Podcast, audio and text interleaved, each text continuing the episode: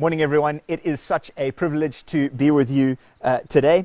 And just a, f- uh, a quick one. Over the past few weeks, uh, we've been talking, and I, I don't know if you remember, but before COVID, uh, those of you who would have come and joined us at, at Gateway Hall in the past where we used to be, I would have often in notices, and you probably got annoyed. The people who've been at church for a long time got so frustrated with me for saying it, but I was always saying, What's your next step?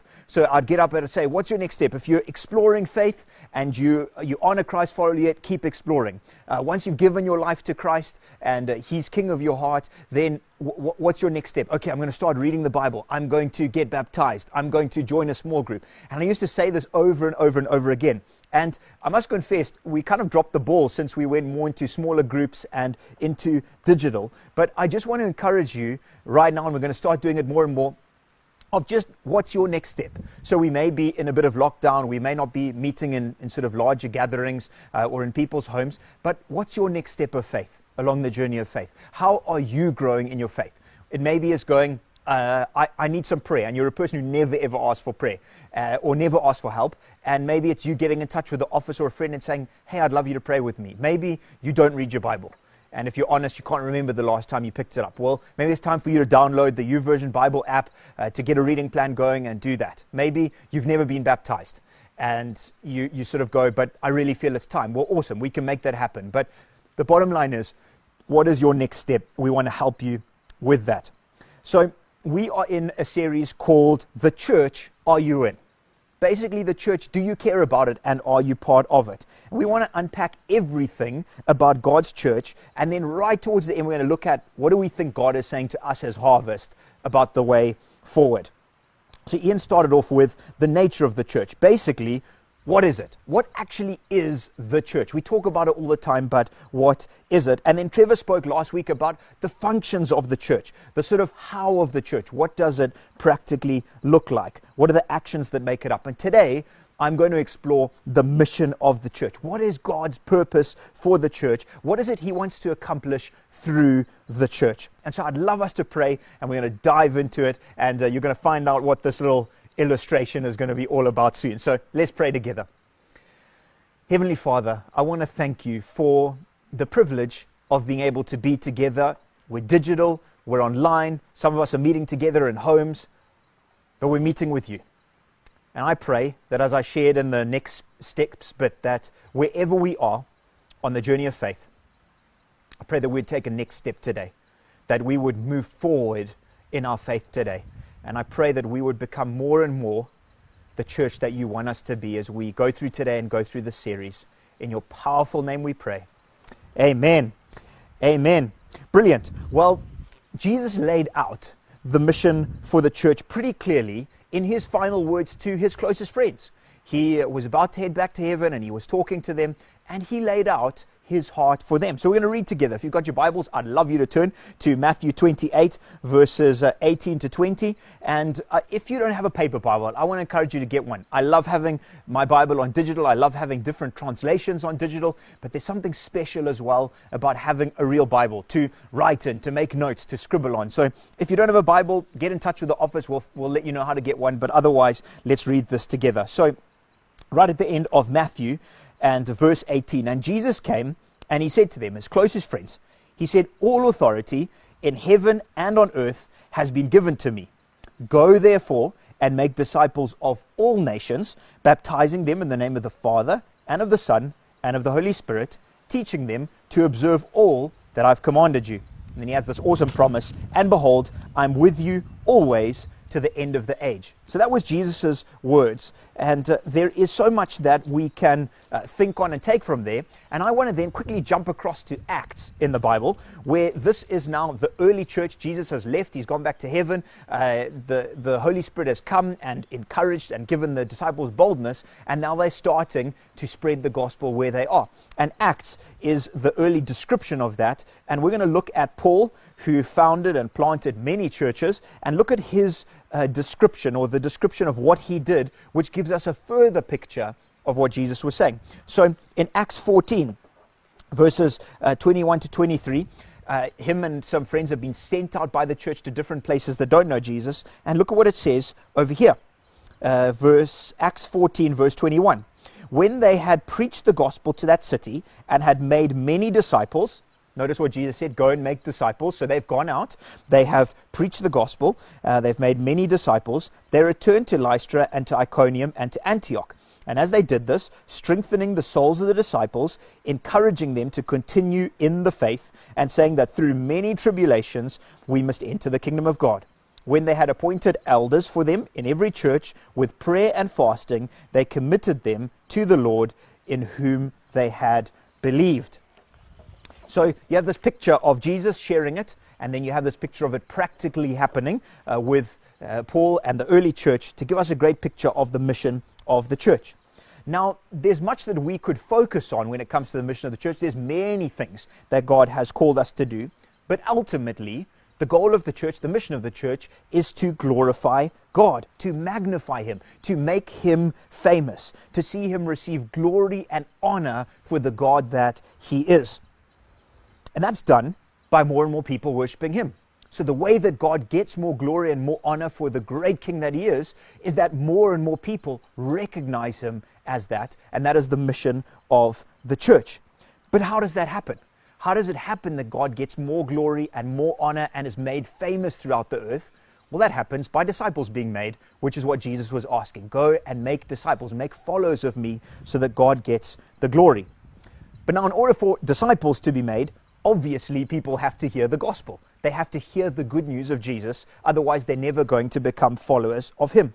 And so we can add that the mission of the church is to glorify God, ultimate purpose and mission, to glorify God by making disciples. But before we get to making disciples, it's proclaiming um, the gospel, it's sharing the gospel. So we glorify God the next step before people become disciples is they have to hear. So we proclaim the gospel, we share the gospel, and make disciples. So those glorify God, proclaim or share the good news of Jesus Christ, make disciples as a result. And if we were to add that the natural overflow of making disciples, the collective of disciples, followers of Jesus getting together, being baptized, being taught, as is shared in those two passages, we could say the mission of the church is to glorify God by proclaiming or sharing the good news and making disciples of all nations whilst also strengthening the church. So you see, we've got these three legs. We all want to glorify God, and then the three different parts of the mission of the church is share the good news, make disciples, strengthen the church. So we've got those three that come together. Now, I've got this uh, little stool here. I'm going to do a quick uh, example of it. Now, I don't know if any of you were as naughty as I was at school, but this is what we used to do. And if we were all together collectively, I reckon that I would get a big show of hands. But if I was to just ask, and you could put it in the comments after you've watched this, um, how many of you used to swing on your chairs at school? And uh, I want you to tell the honest truth. Uh, put it down in the comments. Put it anywhere to say, yes, I did. I promise uh, I won't get angry with you. But we used to do this. Now, obviously, there would be a desk in front of us. And even if the teacher was exciting to listen to, frankly, school chairs were incredibly uncomfortable to sit on. So, what we would do is naturally, we would have our hands on the desk and you start leaning back like this. It was thankfully four. You see, I'm actually quite impressive. I'm doing this on 3D, eh? So, you guys need to, uh, need to get your act together. Anyway, we used to uh, hang, hang out like this, and then the goal was I'll do it by leaning back on this, is we'd obviously try and balance perfectly without holding on to anything like this. Now, the problem is, is we would obviously do this, and then suddenly what would happen is either you would lose your balance going forward or lose your balance going backwards. And for me, I had many friends who would all be sitting, listening, or doing some work, and suddenly you hear this massive crash, and someone's bailed over backwards, and their desk is to the side, and their chair's to the side. They've got a sore head. Why? Because they were leaning and balancing on two legs, and suddenly they lost footing and it crashed. And obviously, being the kind person that I am, I only laughed at them when I knew that they were okay. That's what I did.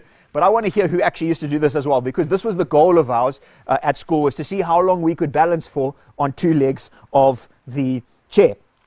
Now, you've got to be wondering, why did I possibly share this? What was the point?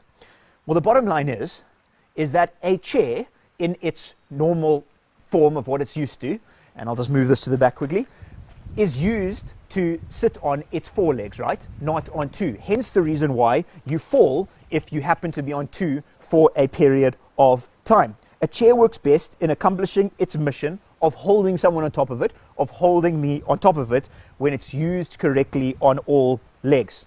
Now, why do I share this? Well, when it comes to the church of Jesus Christ, when it comes to making much of Jesus and glorifying God, the church being a shining beacon of light for God's kingdom on earth, the best way for that to happen is when it's sitting on the three legs that I've just shared. When it's sitting on the leg of proclaiming the gospel, the next leg of making disciples, and the final leg of strengthening the church. When it's sitting on all of those, when the church is sitting on top of this, then it's stable, then it's firm, then it's secure, and then it magnifies God and it shines as it's supposed to. Um, rather than which we'll talk about a bit later, the church trying to hold itself up and shine for Jesus, but balancing on two legs or balancing on one leg, then we're setting the church up for disaster. We're setting it up to fall, crash, and not accomplish the mission that it was set out to accomplish.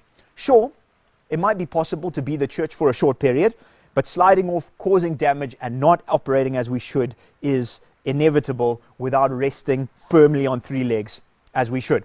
So let's look at those three elements of the mission of the church. So, firstly, sharing the gospel. One leg, sharing the gospel, proclaiming the good news of Jesus Christ. How can someone come to faith if we don't share the good news of Jesus? It's impossible. Now, obviously, this happens in messages like this.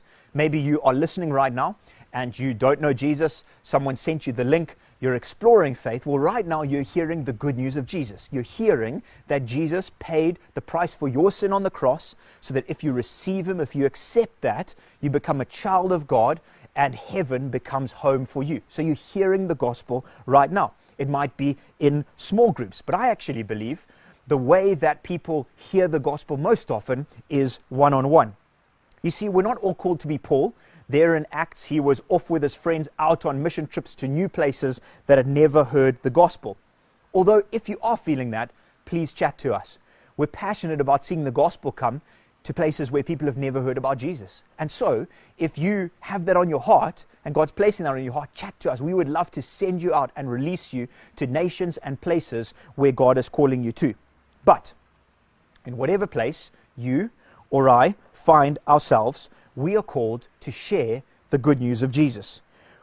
We won't necessarily shout this from the street corner every single day, but God wants us to actively look for opportunities to share our faith.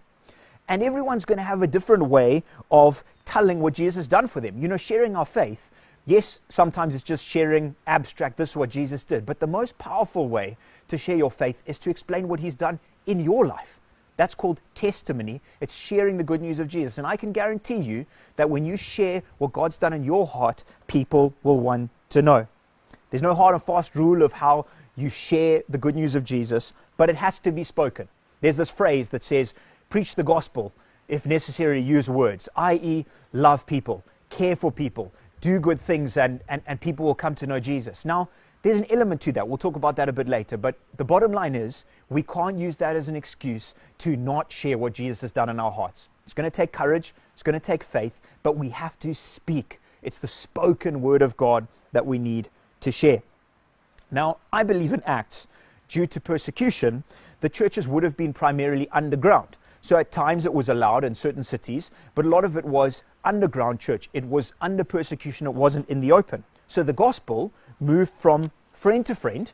You would be, someone would be a carpenter or someone would be uh, at collecting fruit and vegetables, and you would say, hey, by the way, can I tell you that, that Jesus changed my heart?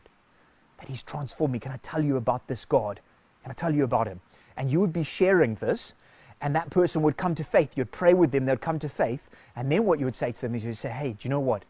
We're actually meeting at Mike's house down the road tomorrow night, five o'clock. You go down this pathway, you go down this pathway, we go underground, we meet with the animals, no one can know about it, but you're welcome. You're now part of the family.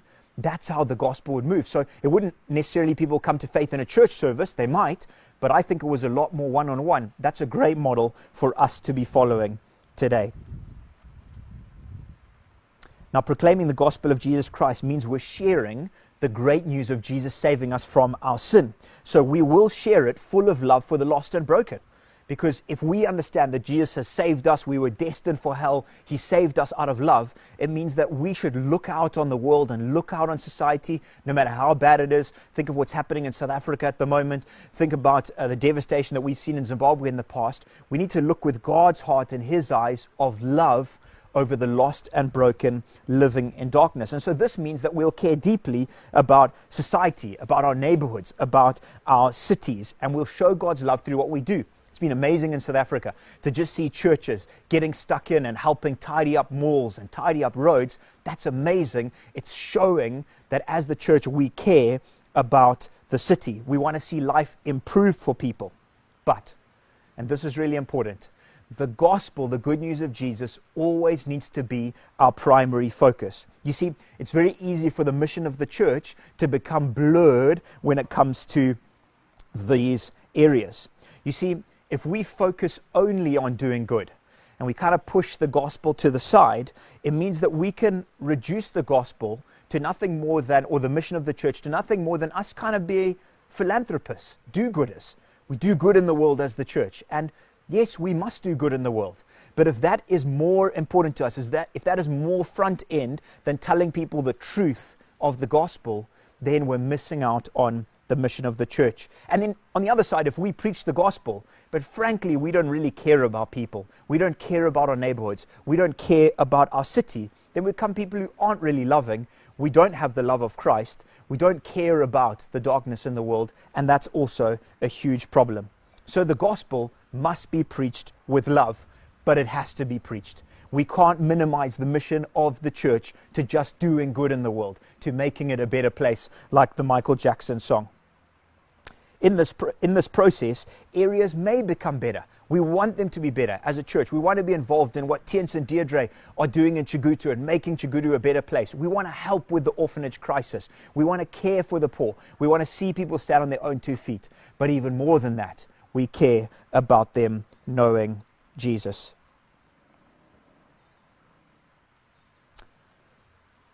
As Christ followers, when it comes to the mission of the church, people knowing Christ has to be primary.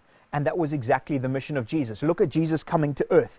He brought healing to people, he provided, but that wasn't primary for him. He did that to show the kingdom of God was in our midst. But that wasn't his primary focus. Healing wasn't his primary focus. Providing for people wasn't his primary focus. His primary focus was to show them that they needed life to show them they needed eternal life, to show them they needed to be set free from their sins for all eternity. He was after the hearts of men and to point them to the perfect world to come, because this world is never going to be perfect. So our good deeds must point people towards Christ. Our greatest priority is people's hearts being changed for all eternity. That's the first leg, proclaiming the gospel. Second leg, make disciples. Disciples is a big word for being students, for being followers.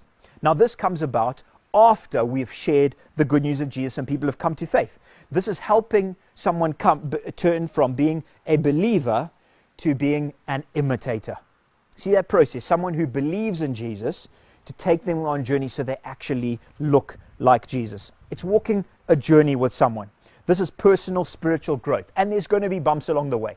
All of us have sin in our lives. So it's not going to be some plain sailing relationship we have with people. But our focus is Christ and being like him in every way. Now, do you notice that this won't happen by accident? If we go back to those passages, Matthew 28, Jesus says to his disciples, Go and make disciples. Paul talks to the people in Acts what's being shared, and it says they proclaimed the good news and they made disciples. So the disciples were created. It didn't just come about.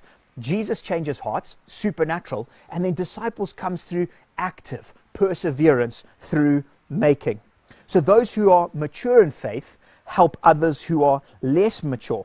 And then this amazing chain reaction of faith happens. So imagine if you've got people here who have just come to faith, then they are being helped by people who are further along in their faith. These people are being helped by these people who are even further along in their faith, and so on. And it's this awesome collective growth further along in our faith. So if you're living in isolation as a Christ follower, you're never going to grow in the disciple that God's called you to. We, we become uh, who God called us to be in the presence of others. Iron sharpening iron. So you need to be helping people in their faith. You need to be being helped by other people in your faith. And so we grow. But it doesn't happen by accident. And there's also essential parts to this. You notice how Jesus said, Go and make disciples of all nations, baptizing them. So there's some essential steps. We give our lives to Christ. We start learning how to talk to Him. We learn how to read our Bible. We get baptized. That's an essential element of our faith. It says there, teaching them to observe all that I've commanded. So there's a teaching process, there's a learning process for each of us. We start to change our lifestyles. We don't look the same as where we did then because we come to faith and we have a problem with drunkenness, or we drink a lot, or we are living with, with a partner. And then we come to faith and we realize, oh my goodness, actually, Jesus teaches something different with other people's help and with God's help, I'm going to change my life. I'm going to stop living with people and get married. I'm going to um, stop uh, drinking and drunkenness and I'm going to move away from it. And as the Bible says, get drunk on the Holy Spirit, be filled with the Holy Spirit. Um, my life, I, I used to swear, I had racial, racial tendencies, and now with God's help, I'm becoming more like Jesus. That's the process of being a disciple. And then it says there, uh, Paul said, we, we told them about the trials that they were going to face. Uh, he says there in, uh, I think it was um, 20, um, 23, at end of 22, he says, and saying that through many tribulations we must enter the kingdom of God. So he says the reality of being a disciple of Christ is that you're going to face persecution. Life is not going to be easy. And in fact, that's one of the key ways that uh, you should see teaching the gospel of Christ and Christ followers differs from the rest of society. So society is after earthly success and it's after generating big bank accounts and the easy life. And we need to just ensure that what we're listening to in the gospel we're hearing isn't identical to that because it wasn't in scripture. So Jesus teaches it's everything for me at all costs. And if you start to hear teaching in your faith that starts to say, no, you can get Jesus, but you can have everything else the world's after, a problem because Jesus never taught that.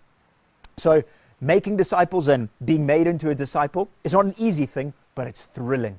And it's so exciting to see God changing our hearts personally and others as well. So that's the second one. Proclaim the gospel to stand strong. Next one over here is to make disciples. Final one, to strengthen churches. This is the gathering of the saints, and it's the natural overflow of coming to know Jesus and becoming disciples.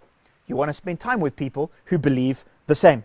You want to learn about Jesus together. It's the same as if you love a certain sports team or have the same interest, fishing or something like that. You spend time with other people who also enjoy that. Why? Because there's mutual things to talk about and there's a mutual passion. Should be the same as Christ followers. We want to spend time together with people who think and believe the same. Friends, you can't be a Christ follower and not love God's church. It's impossible. You may not like a certain style of church, that's okay. We all have different preferences. Or you may have been hurt by a specific church. I understand that. People have experienced incredible pain. But you can never be a Christ follower and not love God's church. That's impossible. We have to love His church because He created us for His church. Naturally, as people join together, there'll be those with certain gifts who pop up. And God wants us to use our gifts to further help and serve each other. So you see Paul there, he talks about the fact of we appointed elders, we prayed together, we fasted.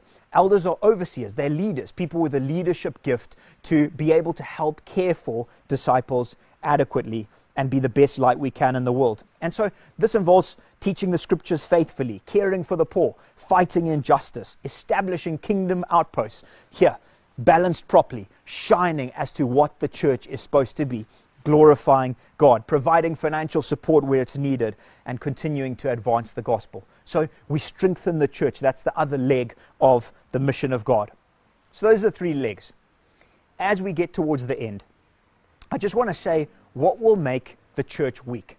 What will it be like if the church is balancing scarily on two legs or even more scarily on one? What, what does that look like and how can we make sure that we don't look like that as harvest and as the church at large? Well, think about it like this Imagine if you only balance on the one leg of proclaiming the gospel, of preaching the gospel. So if we go like this, but we're not really good at making disciples as a church, and we're not really good at strengthening the church and looking like the church that God wants us to be, well, we're going to have people coming to faith. People are going to become Christ followers, but really quickly they are going to fall in their faith. They're going to fall away. Why is that going to happen? Well, it's because they're going to become disillusioned. They're not going to learn or grow. They're not going to deal with sin in their lives as disciples. People will uh, hear incorrect doctrine. They won't hear the Bible taught properly because of the fact that the church leadership structures aren't in place properly. And so ultimately the church is going to fall if it only focuses on reaching the lost. It's going to fall. What happens if we are super focused on making disciples? So we are passionate about making disciples, about growing in our faith together, but we're not really good or don't focus at all on reaching people who don't know Jesus or on strengthening the church. What's going to happen in that process? Well, it's pretty simple. We're going to be a church where everyone's serving, everyone's reading their Bibles, everyone's committed to church and to, to, to being involved in church and growing, but we're going to be pretty inward looking. We're not going to be interested in outsiders. We're not going to be interested in people who don't know Jesus because all we care about is our little clique. We're going to be focused on our little clique. And what's going to happen is if we undermine leadership structures and strengthening the church, we're going to be prone to being busybodies. We're going to be prone to taking over the leadership role ourselves because, well, there's not really anyone else leading or there isn't really any structure. So our services could sort of get chaotic and, and not biblical because things aren't being led or run properly. That's also going to be a problem. Finally, what happens if the third place, all that we care about is the church and the church structure and strengthening the church? Well, what's going to happen in that process is we are going to care massively about what the church looks like in its structure, who the leaders are, following the leaders, who has the gift, and, and only following the person with the gift, and making sure everything runs slick and is, is perfect and the church operates in perfection. That's what we're going to care about. But what's going to happen in that process? Well, frankly, people are not going to grow in their faith because they're not going to be used in their gifting. They're not going to be part of the body because all that we care about is, is a few key people. So disciples aren't going to be made. People are going to be pew warmers. We're going to come and sit and we're going to listen and we're going to watch. We're not going to grow in our own faith personally. And then we're not really going to care about the outsiders because we're so focused on our church structures that we're not looking out to other people. We're not going into places of darkness because, no, it's all about the church. It's all about our church building and how that operates. So, do you see the danger of how this comes to pass? We want to be firm. So, our mission is absolutely clear. Our mission is to magnify God, to glorify God, to shine brightly for God. How does that happen? Through proclaiming the gospel, making disciples, and strengthening the local church. And that's my prayer for us as Harvest as I close that we would magnify Jesus, that we would make him famous, that we would be a bright beacon of hope to the world, a kingdom outpost for the world, that we would stand firmly on these three legs of the mission of the church. That makes us as a church secure, it makes us firm, and it makes us able to have the greatest possible impact for Jesus in the short time that we have on earth. So let's pray for us as a church and as harvest that God would help us achieve his mission. Let's pray together. Heavenly Father, I want to thank you for your great and beautiful, glorious church, which is made up of us, disciples, Christ followers. I want to thank you for your mission, Jesus. It's to magnify you, God, to make you famous in all the earth. And that happens through sharing the good news, through making disciples, and through nurturing and strengthening the local church. Heavenly Father, I pray as harvest that you would help us to do that, that we would be strong as a church, that we would be founded so strongly on those, those three things that we would be a beacon of light in Harare, in Zimbabwe, and beyond. I pray for each person listening. People, maybe even in the service, have given your life to Christ. If you have, please come and chat to us. Maybe you're sitting going, Sheesh, I, I'm not really involved, but I want to be. I want to take a next step. Father, please uh, help us in that process as well. And, and you can step forward and say, Hey, where can I be involved? But ultimately, Lord Jesus, help us to be your church on earth. Help us to shine brightly for you, and as a result, for you to be made much of. In your great name we pray. Amen. Guys, thank you so much for listening. Uh, what a privilege to be together. I pray that you have a great Sunday. Definitely let us know if you used to swing on your chairs as well uh, or on your, your stools as well as a student, or even if you do now. I don't mind saying that. But I trust this is a great picture to show of what God wants us to be as a church and the mission of the church. So have a great Sunday and let's be God's church this week ahead. Have a great day. Cheers for now.